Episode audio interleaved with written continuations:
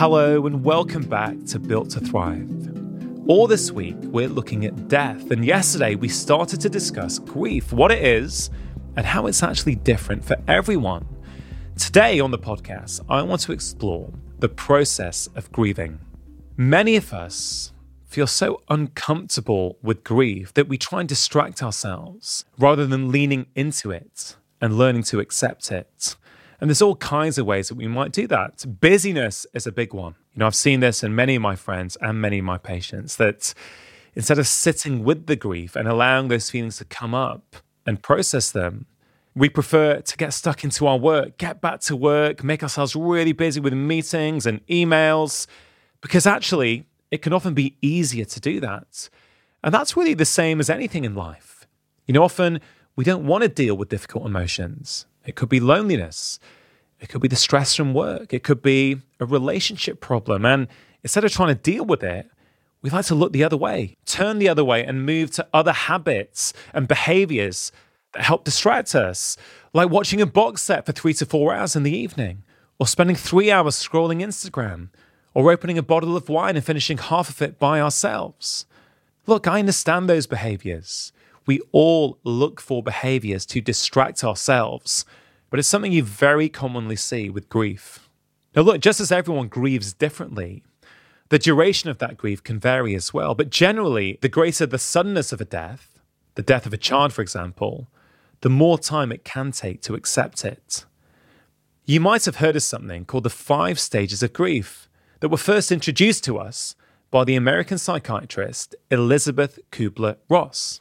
These five stages are denial, anger, bargaining, depression, and acceptance. And although they're still a useful reference point, 50 years have passed since those five stages were first written about. Now, Julia Samuel, who I've mentioned a couple of times this week, this incredible psychotherapist, instead of five stages of grief, she refers to what she calls the eight pillars of strength. Now, you can read about them in detail on her website or in her book, but they really spoke to me after my own experience of grief. Now, those eight pillars are our relationship with others and the deceased, our relationship with ourselves, ways to express emotion, time, mind and body, limits, structure, and focusing. Now, from that initial conversation I had with Julia on my podcast, I remember very clearly thinking about this idea that when someone dies, it's not as if they actually have to leave your life in every way. It's just that your relationship with that person can start to change. And if I reflect on that in my own life, you know, as I mentioned this week, it's over nine years now since my dad died. I kind of see dad still as a big part of my life, in my work, in the way I think. I often think about dad's life in the context of what he was going through at a similar age to me in terms of bringing up children and working really hard to support his family.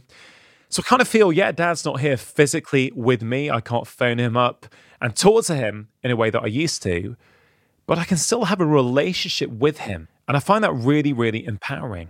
One of the things that Julia encourages us to do is to find a way to externalize our relationship with the person that died. That could be cooking their favorite meal or listening to their favorite song, whatever works for you. And I think many people find that incredibly helpful. So if you're struggling or you know someone who is struggling in their life, that might be something you might want to try or suggest to a friend. Time is an important pillar as well that Julia talks about. And what she's keen to emphasize is that we shouldn't set ourselves and others timeframes. Don't be tempted to say to yourself or others, it's been a year now, it's time to get over it. It's going to take the time that it's going to take. As something Julia has also witnessed through her work is that men and women tend to process grief differently. Women are more likely to want to allow themselves to feel the pain and remember the person, whereas men often want to make practical plans, get on, and move forwards. Now, I want to be really clear. I understand that these are gross generalizations that don't always hold true in every individual situation.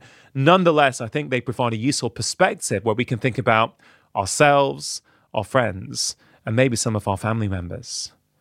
Essentially, at its core, grief is pain. And in many ways, we're programmed to do all we can to avoid pain or stamp it out when it happens. But grief is a certain kind of pain that we can't really do that with. But there are simple things that can absolutely ease our journey. I remember after my dad died, one thing that was incredibly helpful was to go for walks, not with music, not with podcasts on. I would just walk in silence. And whilst I walked, all kinds of things came up for me. In fact, I learnt so much about myself from my dad's death. In fact, many of the things I now do in my career, whether it's with my TV shows, my books, recording podcasts to try and help promote health and well being on a big scale to the public. I don't think I would have done them without the lessons I learned from dad's death.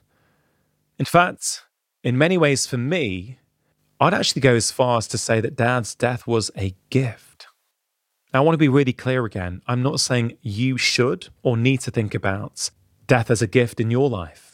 I'm just honestly sharing my own experience I feel that I've changed my relationship with my dad because he's not here. I still have one, but it's just in a very different way.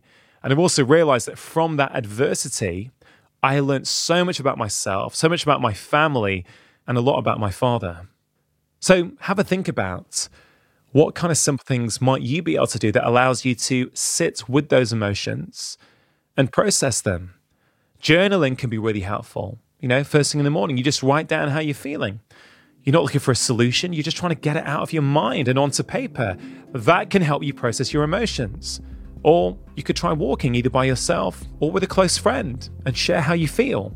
Tomorrow, I want to switch things around and look at ways that we can support other people who've experienced death in their lives. I really hope you can join me.